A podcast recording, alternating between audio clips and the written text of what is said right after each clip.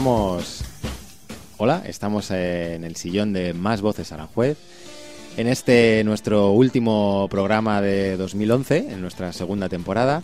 Y en el sillón de Más Voces Aranjuez se sientan hoy Lizy, Nieves y Alfonso, compañeros y eh, compañeras y compañero de la Asamblea Popular de Aranjuez, que han sido miembros activos desde los primeros eh, momentos de, del movimiento aquí, aquí en Aranjuez y en las plazas en Madrid.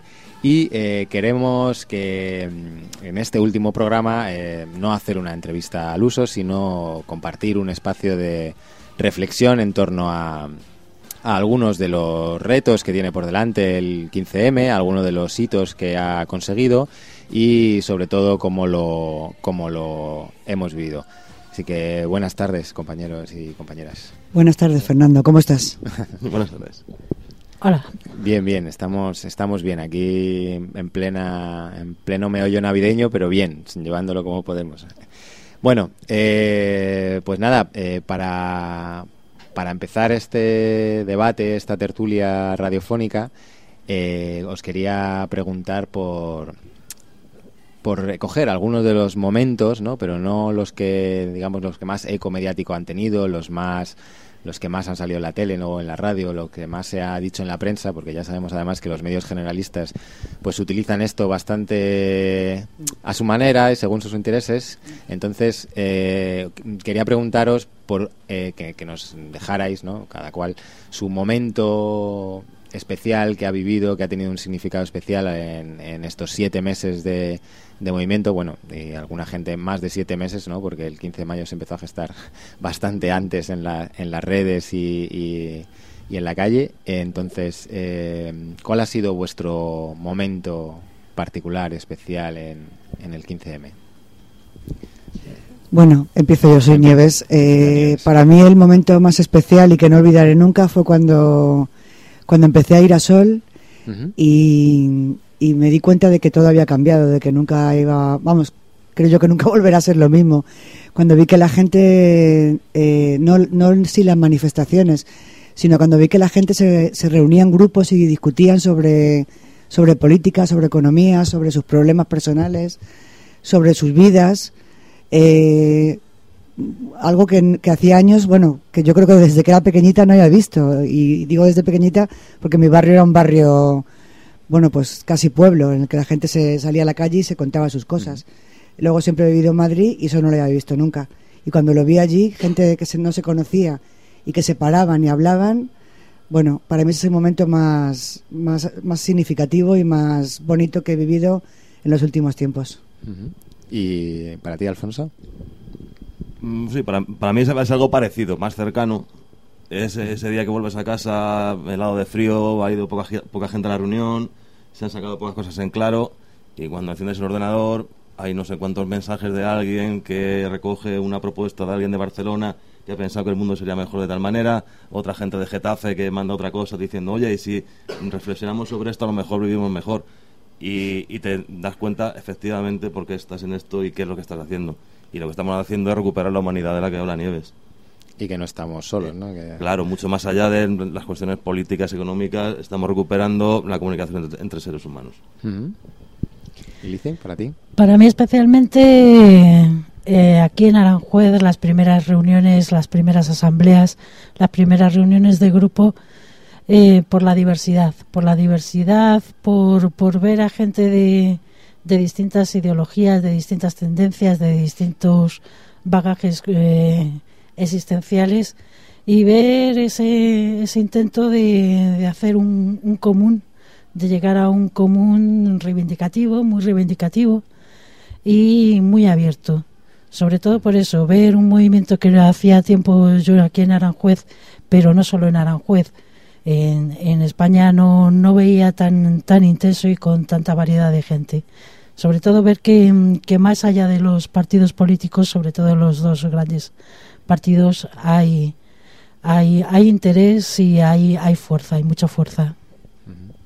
Podríamos resumir como que los grandes titulares en clave personal de, de este eh, 15M, ¿no? al menos para, para vosotras y para vosotros sería, eh, me apuntaba aquí algunas, ¿no? Si tuviera que hacer una nube de etiquetas con lo que decíais, hablaría de debate, reunión, eh, redes, eh, espacio virtual o conexiones virtuales, las plazas, el consenso, la diversidad, ¿no?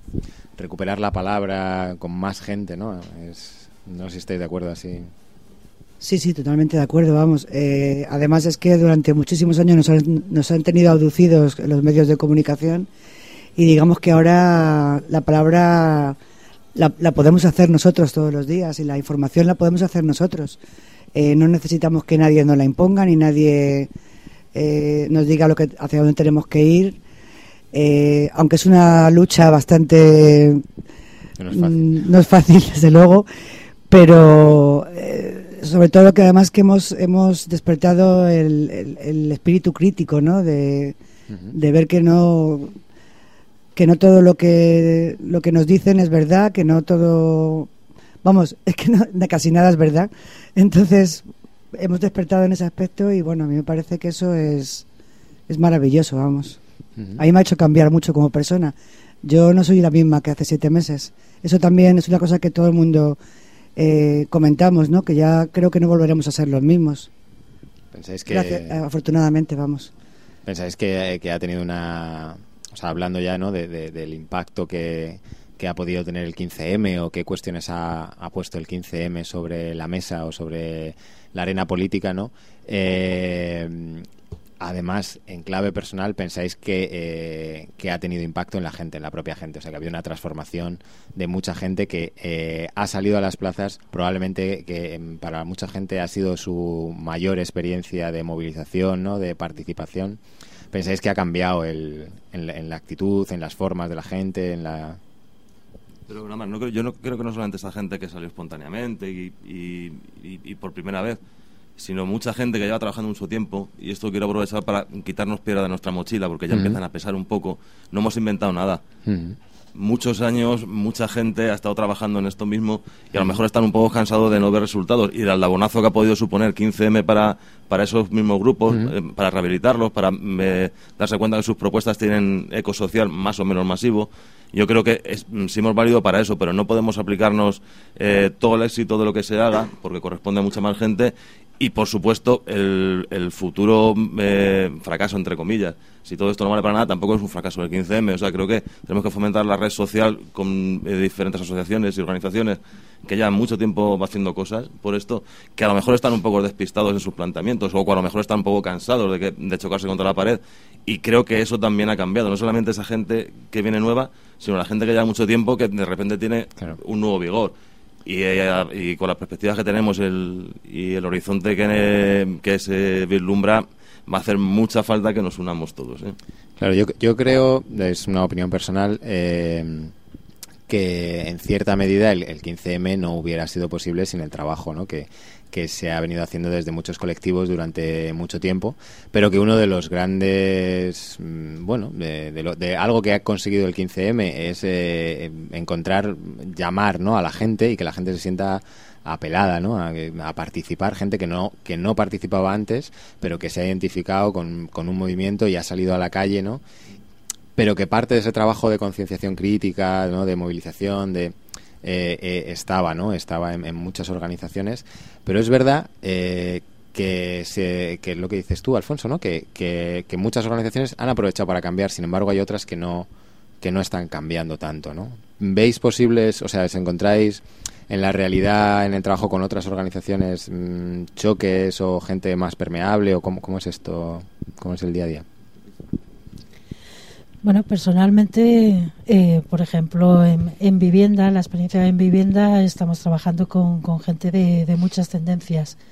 Y si se ve, yo no diría tanto un cambio, eh, yo creo que es un tema de conciencia mental, es un tema de, de estereotipos. La gente mm, rompe estereotipos. Eh, no se asigna un determinado comportamiento por el partido, por la organización a la que pertenece, sino por lo que dices en el momento y por lo, lo que eres capaz de generar en ese momento. Y eso es- yo creo que es el legado más importante de- del 15M y eso sigue ahondando en ello. Sin duda es un cambio profundo en las formas de, de participar, ¿no? Ya dejar los, eh, digamos, las instituciones o, los, o las instituciones mm, como grupos, colectivos, asociaciones, ¿no? Para participar en una clave más personal, ¿no? Eh, ¿Qué otras cosas o qué, veis que, que el 15M ha puesto sobre la mesa? Otras cuestiones, otras... Yo yendo un poquito más a lo concreto, evidentemente, hace siete meses, una cosa que se llama dación en pago era chino para la mayoría de la gente. Eh, ha, habido mm, desde el 15 de mayo dos elecciones, una municipal y otras nacionales, y la media rosquilla al lado de, las, eh, de los resultados concretos, eh, diciendo cómo hubiesen sido esos resultados si se hubiese tomado mm, a cada persona por su voto y no cómo se reparte con una ley electoral que evidentemente es injusta y no proporcional. eso ya no ocurre en, en, una información marginal, sino que en los medios de comunicación masivos en cualquier periódico nacional que eh, realmente quiera informar, tiene que añadir ya esa rosquilla. Yo creo que esos pequeños cambios mm, eh, son los que realmente cambian las sociedades. Yo siempre pongo el mismo ejemplo. hablando de, periodistas y de gente que habla y políticos, les tuvieron que poner un microfonito que a los 59 segundos se escondía para que dejasen de chillar unos encima de otros. Y aquí la gente respeta eh, los turnos de palabra, se escucha, la escucha activa que proponemos es muy importante no estar pensando que vas a responder, sino realmente lo que está diciendo esa persona. Todo ese proceso de pensamiento colectivo realmente no depende ya de 15M, funciona por sí mismo. Si mañana 15M desaparece, mm, otro monta el J, el otro monta su grupo y, y, eso realmente es lo que se ha exportado, un modelo de intentar hacer las cosas. ¿no? Sí, una cultura de la participación diferente, claro. Yo, es que no, vamos, 15M es una forma de llamar, porque tienes que poner, todos siempre tenemos que poner un nombre, una forma de llamar a, una, a un despertar, yo creo, de, muchas conciencias hacia lo crítico. Eh, pero no tiene por qué seguir la misma línea, ni tiene por qué seguir con la misma gente. Eh, quiero decir, puede cambiar hacia muchas cosas. Eh, respecto a lo que has dicho antes de, asociaciones, partidos políticos, etcétera, yo creo que lo, que lo más lo, lo más grandioso de, de, este movimiento es que cabe todo el mundo. Eh, en el sentido de que no se pregunta a nadie, de que da igual, o sea, mm, es lo que ha dicho también Lizzy, ¿no? Fuera, fuera etiquetas y, y somos personas, personas que sabemos que, que el mundo no está bien y que queremos cambiarlo, simplemente eso, al margen de que cada uno le parezca que tiene que cambiarlo de una forma u otra, pero sí que hay una, una unión en que hay que cambiarlo y eso me parece que es bastante importante, vamos.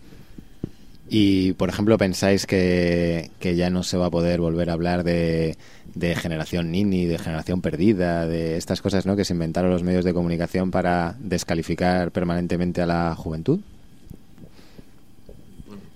Yo respecto a la juventud, eh, bueno, ha ocurrido una cosa que, vamos, que, que el, el, 15M o el movimiento 15M en Sol y, bueno, y, y en, otros, en otras plazas, por supuesto, empezó con gente muy joven, pero la gente joven ahora mismo no prácticamente no está. No sabemos, vamos, yo no sé analizar, mm, ni creo que haya ningún análisis por ahí de qué, qué es lo que ha pasado. Pero eh, en realidad eh, con la gente joven tampoco sé muy bien que, hacia dónde quieren ir o qué, o, o qué les pasa o no sé. no O sea que no, tampoco podría decir a ver, las etiquetas, como hemos dicho antes, ninis o, sin futuro y ese tipo de cosas, pues no, cada uno será de su padre y de su madre, pero quiero decir que, que sí que hay algo en la juventud que sí que creo yo que, no sé, que falta algo, no sé lo que es, pero falta algo.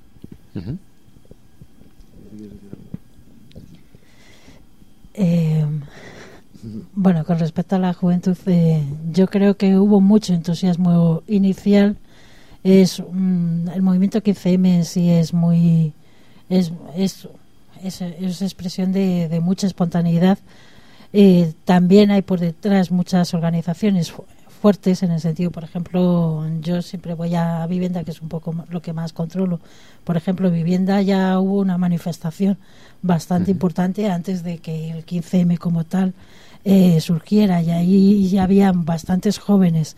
Son movimientos ligados a, la universidad, a, la creación de, movimientos culturales, reivindicativos, etcétera, y a la vez tienen parcelas propias, muy fuertes de, actuación, entonces van y vienen. Son movimientos, yo creo que los jóvenes van y vienen.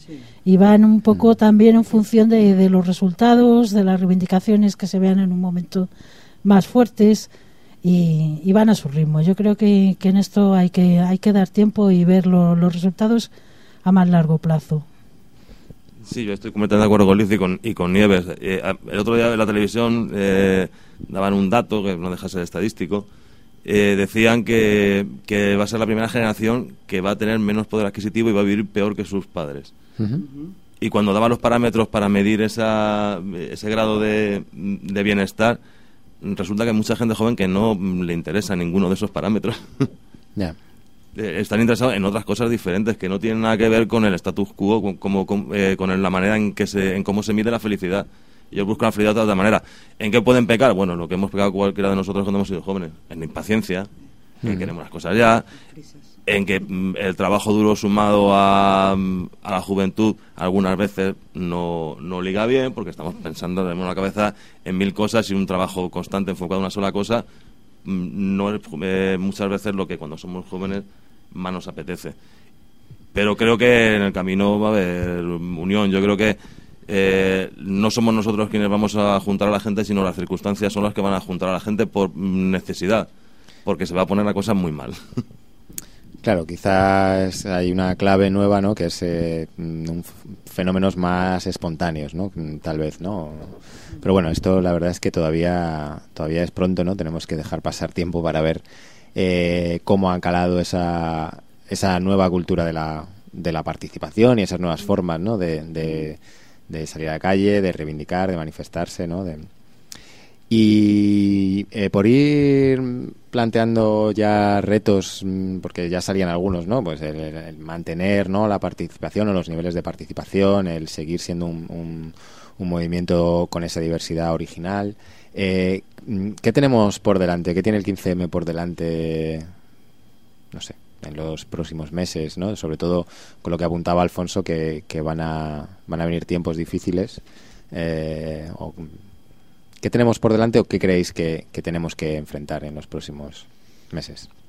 Para mí lo más importante que tiene ahora mismo por delante el 15M o el, movimiento es informar.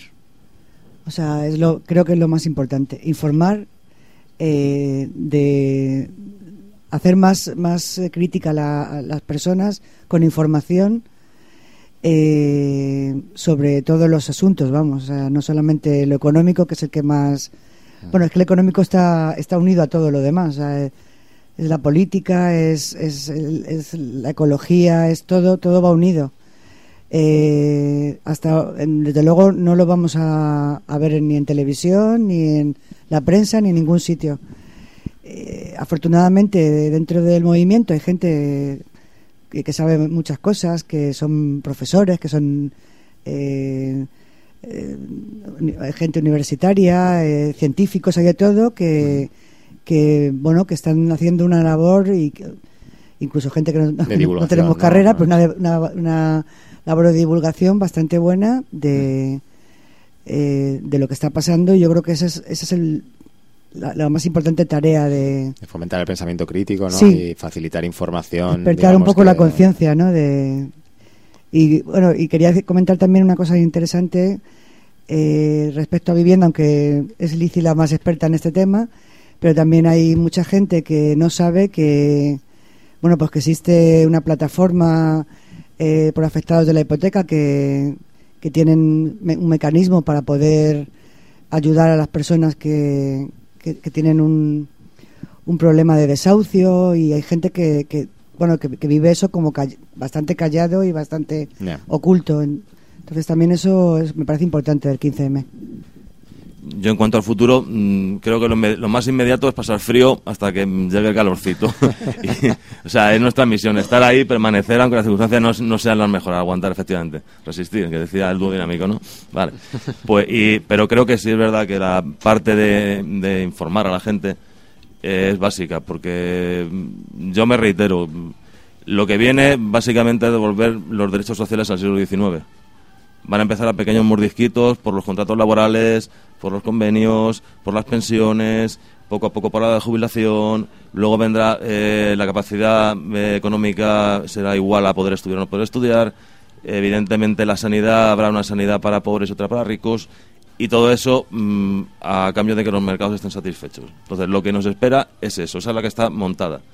Y da igual de quién gobierne, da exactamente igual si es de una opción o de otra, porque esto es una cosa que va más allá de la política tal y como la entendemos. Por lo tanto, cualquier cosa a la que se pueda informar, que la gente tenga espíritu crítico, que sepa al menos hacia dónde mm, nos dirigimos. Hacia dónde nos dirigimos Totalmente de acuerdo con lo que han dicho los compañeros.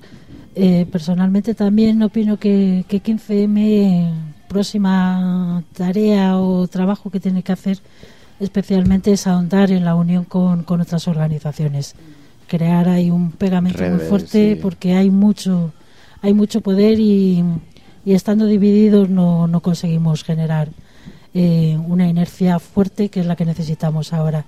Y con respecto a vivienda, lo que ha dicho la compañera, eh, la situación de temas de desahucio es muy crítica y ahí va a haber un movimiento muy fuerte y muy importante que va a ser una punta de lanza de las muchas que va a haber con todo el tema de los servicios sociales. Pues muchas gracias compañeros y compañeras. Eh, antes de cerrar yo quería recordar un par de eh, convocatorias ¿no? que tenemos aquí a la vuelta de la esquina en estas mismas navidades.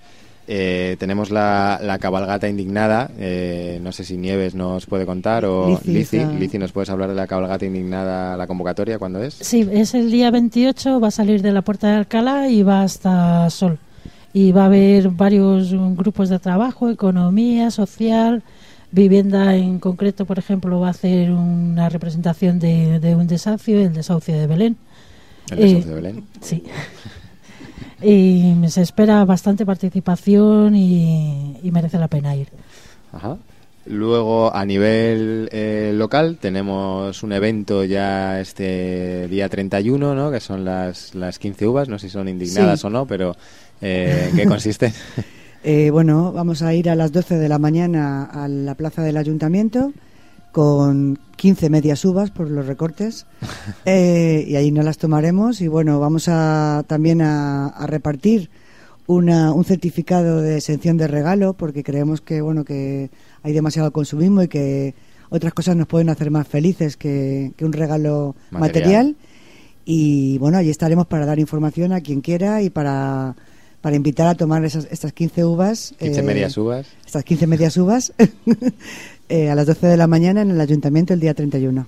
Y por último, Alfonso, tenemos la próxima asamblea. Sí, la asamblea, eh, la próxima será el día 7 de enero, a las 12 de la mañana, el ayuntamiento, como siempre, montaremos mercadillo de trueque, ¿verdad? a, las, a partir de las 11 tendremos mercadillo de trueque, que lo llevamos ya montando para las asambleas. Animamos a la gente a que traiga sus cosas, a que intercambie con otros y a eso, hacer otro tipo de, de economía más humana y más justa. Pues ahora sí, muchísimas gracias por habernos acompañado aquí en este último programa del año y por bueno por haber compartido esta reflexión en torno al, al movimiento del del 15M y sobre todo pues por hacernos eh, acercarnos eh, de una manera muy muy humana no lo que lo que está pasando lo que significa eh, estar participando intensamente en un movimiento tan importante no de los más importantes que hemos vivido en, en los últimos tiempos al menos aquí en el estado. Y desearos mucha suerte. Sabéis que los micros están a vuestra disposición. Y nada más. Muchas gracias. Muchas gracias, por la voz Gracias a todos